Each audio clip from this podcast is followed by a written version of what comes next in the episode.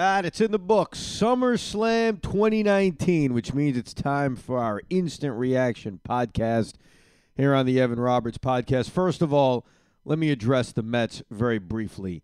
As pissed off as I was that they couldn't complete the sweep against the Washington Nationals, as concerning as team defense continues to be, we saw the Pete Alonso play in the first inning, even though it was, you know, let's be honest, a lot of it was that on Jacob DeGrom Eh, somehow kind of slowing down before first base. The real concern is Edwin Diaz. He sucks. That's the ultimate concern. And I think I said this on Friday with JJ.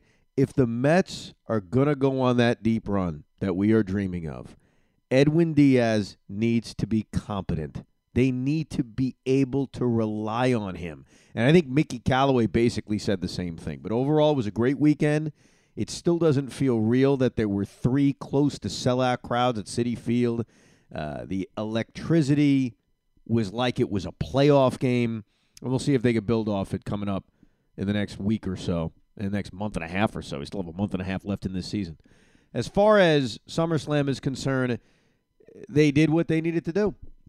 I said this on the preview. You needed to make sure that Seth Rollins was put over in the main event against Brock Lesnar. And not only was he put over, not only did Seth get the victory, recapturing the Universal Championship, I thought this turned into a hell of a match. And for most of this event, the matches kind of sucked. You for most of this event, it was very, very blah. And it was a very mediocre pay per view. And I really thought the last two matches of the night, and we'll get into all of them, but the last two matches of the night the Fiend Bray Wyatt, and then Rollins over Lesnar, I think sort of saved the show. Because I thought, for the most part, the rest of it sort of stunk. As far as the Brock Seth match was concerned, there's a couple of things I really liked. And I, and I mentioned this in the preview. I wasn't sure what they should do. I just knew Seth needed to recapture the Universal title. We need a champion who's on the show every week. We've seen the Brock Lesnar song and dance for a while now. I thought at times it has worked. It was not going to work now. And it was a cool little storyline. They they had Brock win money in the bank. He eventually cashes in. Seth has to beat him again. That's fine. Now we can move on from Brock Lesnar and figure out what the hell they want to do with him if they still have more dates on his contract. But they put together and I would guess off the top of my head a 15 minute match. Now at WrestleMania, when they hooked up, it was the opening match of the show, and it was two and a half minutes long, and it was fine. I said it at the time. It was fine because they really put Seth Rollins over. Here, we got ourselves a hell of a match.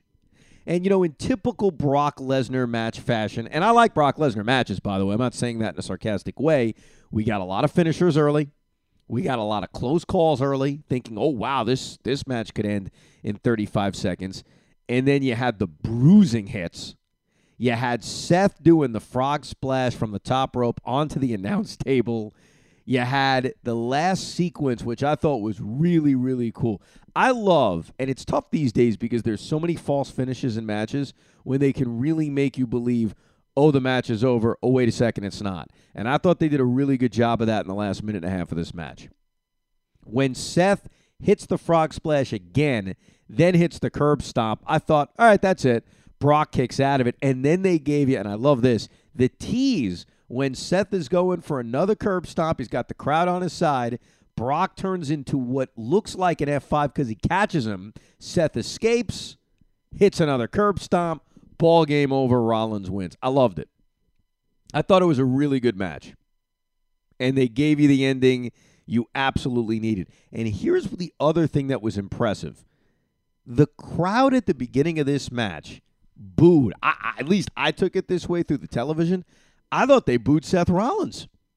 I thought that the crowd in Toronto, for whatever reason, not that they were pro Brock Lesnar, because when they did their, you know, the intros in the middle of the ring, Brock still got plenty of boos. I think there was somebody sitting there with that uh, "If Brock wins, we riot" sign. But the crowd, for whatever reason, at the beginning, didn't love Seth Rollins, and I think Seth won him over because it was an outstanding match. And Seth Rollins now twice in the last how many months gets a clean as a whistle victory against Brock Lesnar. So even though his title run was interrupted for the last month by Brock taking the Universal title, I think now you've reestablished Seth as a very, very strong champion. In fact, a stronger champion than Kofi Kingston. Because what a waste of time that turned out to be. You know, one thing about Kofi since he won the championship at WrestleMania is they've been giving him new fresh opponents basically every month. He gets a victory and he moves on. They give us Randy Orton, who nobody cares about. Uh, nobody gives a damn about Randy Orton. Go find, put him in the Hall of Fame. He's been a champion 14 times. I mean, how many times do we need to see RKO out of nowhere? He goes into that stupid routine that was never cool, where he starts hitting the mat. I, I mean, as you can tell, I'm, I'm not a big Randy Orton fan. But okay, fine. You want to give Randy Orton a title shot? Okay, fine. You want to build this off of something from 2009 nobody remembers? Okay, fine. But then you give us the double countout? And not only the double countout, they give us the double countout based on, I think, something we saw last year at SummerSlam, which is let's get the heel to be mean to the family. Didn't they do that with Samoa Joe and AJ Styles? Except the difference was Samoa Joe did it well. Samoa Joe going after verbally AJ's wife, while I didn't love it, was better than what? Randy Orton looking at Kofi Kingston's kids? Is that is that basically what it was? It was awful. It was terrible. Well, what, do we need that? Do we need Ran- First of all, do we need more of Randy Orton versus Kofi Kingston? Number 1. let's just Kofi beat him and move on. And then what causes Kofi to lose his mind and beat him with a kendo stick and a double countout, which also came out of nowhere. When the hell do we ever see a double countout? All of a sudden, they're enforcing that now? It's like when I got the ticket for biking through a red light. When the hell do they enforce that? Now they're enforcing double countouts. Cool. But I barely noticed that Randy Orton was even talking to Kofi Kingston's kids. This feud sucks. And this was a part of what was lousy over the first two hours of SummerSlam. You give us a Randy Orton Kofi Kingston match that lasted 17 minutes, wasn't that good of a match to begin with, and you end it with a double countout? I mean, really? That's that's what we're doing? That means we have to see another Randy Orton Kofi Kingston match. Who needs that? What, do, do we want that? So, I, I mean, I'll tell you, I didn't like that WWE Championship match. But the other thing that was really good and I, I don't think I'm alone on this. The the temperature I saw from Twitter was that most people loved the new Bray Wyatt character. They're calling him the Fiend, the Fiend, the Fiend, the Fiend, the Fiend. Uh, I don't know. Uh, I, I don't like when they force us to call somebody by a nickname, but I understand why in this case you have to di- differentiate potentially between Bray Wyatt's characters. So there's a lot of this that I love, and there's a lot of this that I don't love. I'll start with the stuff I don't love because the stuff I don't love is very simple. It's just that Finn Balor needed to be treated like a like a jobber. That I didn't like.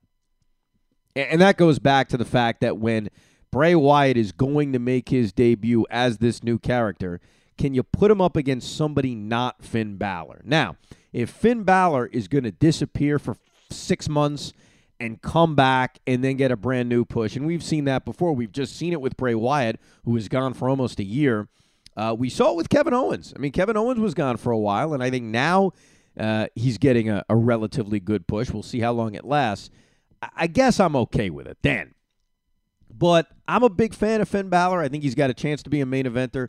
I think he's as over with the crowd as anybody, and it just sucks that he needed to be just destroyed in two and a half minutes. Now that we got the negative out of the way, uh, this Fiend Bray Wyatt character is sick, but different and very cool.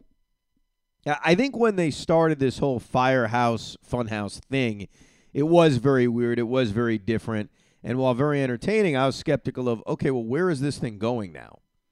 And at least in his first match, where it's going is even more bizarre than the original Bray Wyatt. And so far, so good. He wrestles with that creepy mask. Okay. May take a while to get used to that, but he's he's doing that. But the topper is that he shows up into the ring with his own decapitated head. By the way, if you're listening to this podcast and you don't watch SummerSlam or don't watch wrestling, that sentence has to be really weird to you. More than anything else I've said. That the guy walked into the ring with his own decapitated head. But that's what it was. Obviously, it was fake. It wasn't really his head. But I think it was his head, right? Wasn't that supposed to be the Bray Wyatt Fiend character? But he walks in with what looks like I don't even know how to describe this. I mean, again, I assume everybody watched SummerSlam who's actually listening to this, or else why the hell are you listening? But what was that? Like a jack o' lantern? That was screwed up, but it was cool.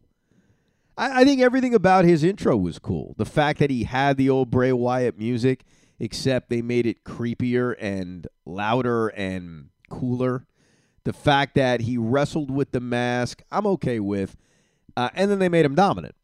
No, they made him kick Finn Balor's ass. Again, I didn't like that it was Finn Balor getting his ass kicked. We've actually already seen a Bray Wyatt Finn Balor feud. In fact, we even saw it at SummerSlam two years ago. Not that we're supposed to remember that. And I liked how he mandible clawed him into a pin. The Fiend Bray Wyatt character is very cool and very different. That's the key. It feels sometimes like we're watching the same thing.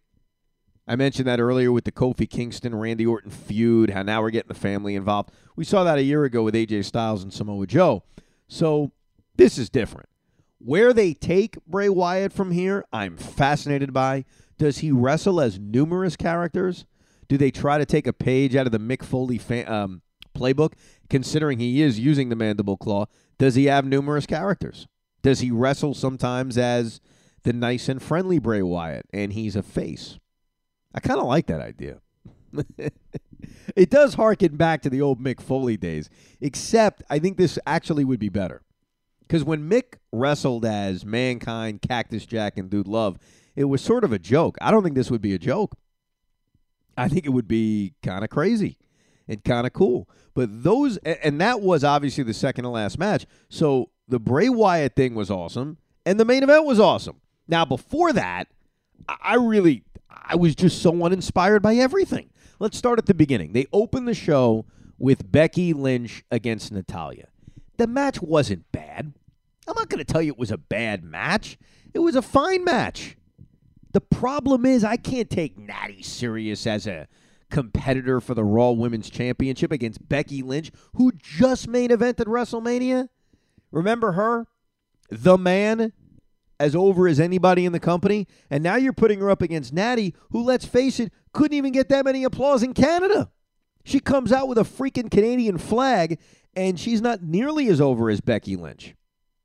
The match was fine. This was not a bad match by any stretch. It's just that, you know, Natty's been around for a while. She's a fine wrestler. I can't really take her serious fighting for the Raw Women's title against Becky Lynch. Good match. She had that sharpshooter against the post. That was kind of cool. Uh, she had the sharpshooter on Becky in the middle of the ring. She gets out of it. She reverses it into the armbar and she makes her tap out and gets the victory. Decent match. Just a tough time thinking Natty could win and kind of laughing about the fact that even in Canada, even with her pandering to the Canadian audience, she is still not nearly as over as Becky Lynch. The Goldberg stuff. Bill Goldberg against Dolph Ziggler. Number one, the good. They did successfully get the stench of Saudi Arabia off of Gil- Bill Goldberg. Good job out of them. They did that with The Undertaker last month. Now they did it with Bill Goldberg. I, I wanted there to be more of a match, though. And I thought early on we were going to get that because Ziggler hits those early super kicks and goes for the quick counts against Goldberg. I mean, do we really need to make Bill Goldberg look that strong that he kicks out at one? How about Ziggler super kicks him and Bill Goldberg, who's over 50, actually doesn't kick out till two and a half. Give us the fake, oh my God, Dolph's about to beat Goldberg in 30 seconds. You can't even give us that. You got to make the senior citizen kick out at freaking one? Who is he? Hulk Hogan now? You know what surprised me, though? I, I am actually genuinely surprised that Bill Goldberg was so over with the crowd. And, and the reason I say that is when Bill Goldberg came to the WWE, this first first time with the WWE in 2003. Remember when he showed up interrupted The Rock's promo after WrestleMania, after WrestleMania 19. They had their match at Backlash. Then he feuded with Chris Jericho. Then he had a, a long winded feud with Triple H. The crowd turned on Goldberg the, the, the second night he was there. First night he's there, he shows up, he interrupts The Rock. Crowd goes crazy. They love it. By the second appearance, the crowd was already turning on him. Now, eh, you could tell me all day, well, the WWE didn't book him right. Okay, fine. They didn't book him right. But the crowd still couldn't wait to turn on him, even before they started booking him incorrectly. So, fast forward to 2019. We live in a world in which you think that the wrestling fan doesn't love the part timer, likes the young wrestler, right? The AEW crowd. They, they love that. Why the hell would Bill Goldberg be over? He's 50, number one.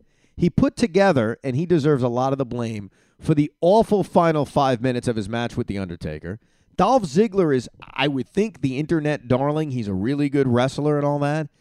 And the crowd, which maybe I'm giving them too much credit. Maybe the crowd isn't what I think it is. Maybe I'm assuming the crowd are the people I just described, those who really like good wrestling, you know, and like AEW. maybe maybe that's who isn't in the crowd. But nevertheless, I still was surprised Bill Goldberg is as over as he was. So Bill kills him, obviously. After the two super kicks, he does his, you know, he does his thing. He does his shtick. He does his spear. He does his jackhammer. He gets the victory. Not what I wanted, but we all knew Goldberg was going to win. I have no idea why they felt necessary to have Dolph Ziggler look like a tool by grabbing the microphone out of breath and saying, Goldberg, I want more, whatever the hell he said. And Goldberg has to come back, spear him one more time. Then he leaves. I figure, okay, that's it. Music goes off. Ziggler does it again. Goldberg comes back out, looks like he's going to shake his hand or something, and then spears him a fourth time or a third time. Uh, what was the point of that? Are they doing something with Dolph Ziggler? And by something, what is it? Is it just burying him? I mean, is that is that what we're doing? It, you could have ended it with Goldberg beat him in a minute and a half. I, I don't know if we necessarily needed all of that. Now, is this Bill Goldberg's last match? I'm actually going to go with yes. I really am. I changed my mind. I think in the past I'd say, nah, he'll fight 10 more times. I actually think this is it for him. I, I think that he probably felt after the Saudi Arabia thing let me come back. Let me get the stench off me. I'm in the Hall of Fame, and that's it. I, have I've altered my view on this. I think a few weeks ago I would have said Bill's got you know 35 matches more in him, but I think he realizes this is it. Because what what more would you do with him? You know, this is what they have booked him to do in his second go around in the WWE has actually, to their credit, been brilliant. I give them credit. They have booked him so much better in this 2017, 2018, 2019, whatever years it was. They have booked him so much better than they did in 2003. I'd be the first one to admit it. But from here, I, I don't think there's really anything else for him. You certainly can't put him up against a legend because that match will just be terrible. You have to put him up against somebody young, or I guess he just crushes anybody he faces. Here's the big disappointment of the night AJ Styles and Ricochet. Terrible match. Match did absolutely nothing for me. And I don't think it was because of Ricochet's gear, which was odd. I thought the ma- the match was boring. Uh, I thought the crowd was mostly dead. I think what sort of salvaged it at the end was the ending was very good. Uh, I definitely have to agree with that. The ending of the match was very very cool, and that was when AJ caught him from the top row, put him right into the Styles clash, and then beat him, and that was it. But the rest of the match did nothing for me, and I think we just need to move on from this feud. And I'd like to see what are they going to do with a faction, a faction that's got three belts now. They got the tag team title belts.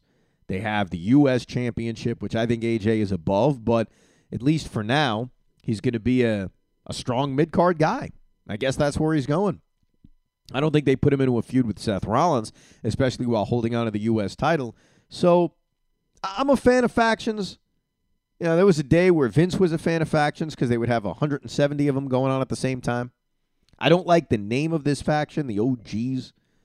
It's very lame. But I'm giving them a shot. I want to see what they do now. But they got to move on from Ricochet. I thought they had some good matches. The match tonight did nothing for me. Another match that did nothing for me. See, this was the part of the show that sucked. Bayley against Ember Moon. Could not care less. Bayley got a clean victory. Great. She's still SmackDown Women's Champion. Kevin Owens, Shane McMahon.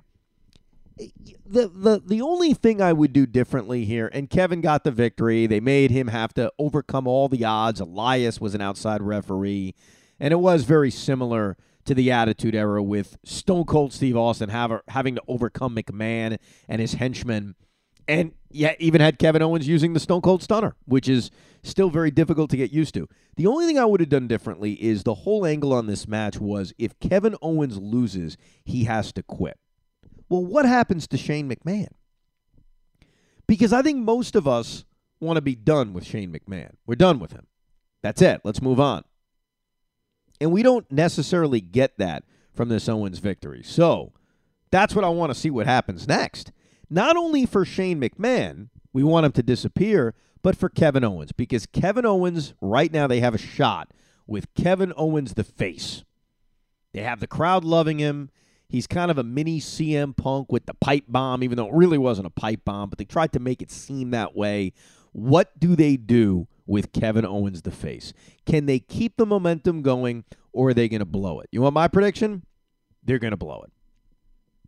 Then you had what I, have to admit, I'm going to admit it, was a very solid match, and that was Charlotte against Trish Stratus. Again, the crowd loves the Attitude Era, and they love the part time performer because here's Trish Stratus as the part time performer. And I said this in the preview Trish Stratus was never a very good wrestler. And a part of that wasn't her fault, it was the WWE never pushed women during her time. You know, they make a big deal about how her and Lita main evented a Raw. And that's all you need to know. They never main evented anything. The matches were three or four minutes, they were quick, and early on in Trish's tenure in the WWE, it was certainly not about the wrestling. It was about her affair with Vince McMahon and about, you know, showing it off. I mean, she was the manager of TNA, Test and Albert, of course. But she did a really good job here. And obviously so did Charlotte. I as much as I don't like Charlotte the character and Charlotte the, the personality, Charlotte can go and her and did a very good job. The only problem I had was Corey Graves in trying to make a Trish coming out of retirement versus Charlotte comparison, decided to compare it to Ted Williams coming out of retirement. Okay, fine. What pitcher, Corey, is Ted Williams facing to compare, you know, Charlotte facing of Trish Stratus? So I guess Trish Stratus is Ted Williams. Who is Charlotte, dare you say? He compared and picked Noah Syndergaard, who's not even the ace of his own staff. So that one I didn't love. Can, can you do better than Noah Syndergaard? Can you say Jacob DeGrom? If you're a Met fan, Corey, if that's where that comes from, then say Jacob DeGrom. Oh, they're both blonde. Is that where we're going? But Trish used the figure eight on Charlotte. That was a sort of cool spot. And Charlotte got the victory. And I think we all knew Charlotte should get the victory and needed to get the victory. You're not gonna have you're not gonna put Trish Stratus over. The the, the problem at the end was I, I didn't think the crowd was giving Trish what the WWE thought they were gonna give Trish. Because they stopped the music. They're hoping for that crowd to pop and basically say, Thank you, Trish. I thought the crowd was very lukewarm at that point. Very lukewarm. But this this to me I think the women in WWE have done a fine job. I mean, you could argue two of the three best matches tonight were women's matches. Like I said earlier, I thought the Becky Nat Natty match was fine. I just had a problem getting into the Natty aspect of it. I think this Trish Charlotte match was very good. I think the best match of the night was Seth Rollins Brock Lesnar. But two of the three best matches were women matches. That would never happen during Trish Stratus's era. In fact, it, someone can look this up if you have a lot of time. Trish Stratus, her match with Charlotte tonight lasted 16 minutes. Was there ever a match in the history of Trish Stratus's career that lasted 16 minutes? That lasted 12 minutes. That lasted 10 minutes. If there is, it's rare. So you had her in a very different era. It's just, it's not Stone Cold versus John Cena. It's not The Rock versus John Cena. It really isn't two eras competing because the previous era of women's wrestling was embarrassing. And again, it wasn't embarrassing because of the women necessarily. It was embarrassing because of the way it was booked and the way it was treated. So to get me excited about, oh my God, it's a, it's a woman from the Attitude Era versus a woman of today's era. No. Ah, why would that excite me? You didn't give a damn about the women wrestling in the Attitude Era. Again, think about what Trish Stratus was doing in the late 90s and early 2000s. She wasn't even wrestling. And then you had the Orton match, and then you had the last two matches that were very good. So overall, I did the main event save it? I think that what the main event did, what the last two matches did, is it took a bad SummerSlam and I think ultimately made it decent. That's what I think the last two matches did. I think it did save the show by at least making it halfway decent. Now, what's going on with Roman Reigns and Daniel Bryan and Rowan? I have no idea. Now, I'm glad they didn't shotgun it and make it a match but it was odd that here's Roman Reigns, one of their biggest stars, and they don't put him on the show. And they, they barely advanced the storyline. All they did was play clips of what happened. Now, I think a part of what's going on here, and we've mentioned this over past pay per views or big events, I don't want to say pay per views, but I keep saying it, is that they have so many wrestlers. They have so many guys that they have to keep people off shows. I mean, think about some of the stars that were not even mentioned on this show today. You've got a lot of them. Braun Strowman isn't around. You know? Bobby Lashley isn't isn't around. So you've got a lot of that. It's just odd for it to happen with Roman Reigns.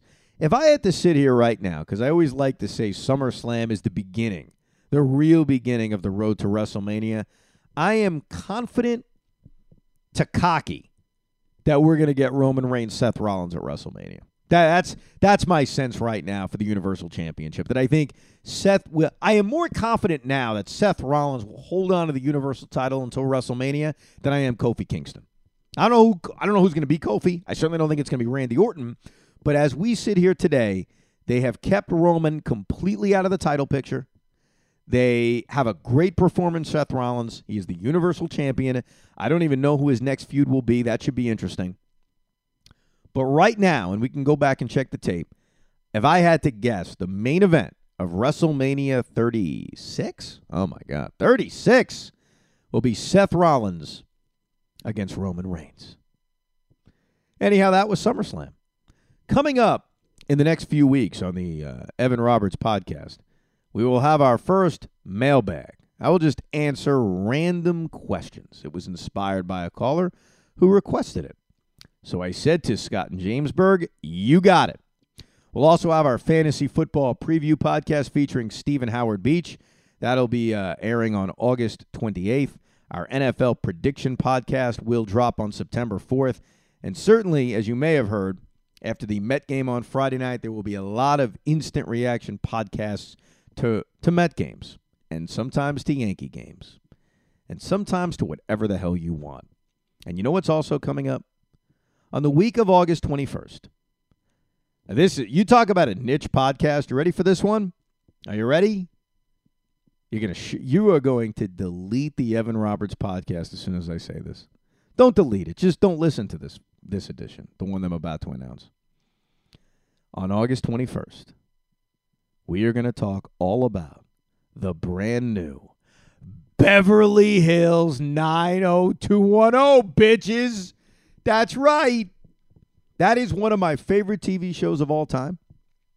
I watched the new 90210 that came out about five or six years ago with the kids, and the new one, which I am sure seven people listening to this podcast right now got to watch. But hey, that's the beauty of this thing. I'll tell you another podcast that's going to come out in September.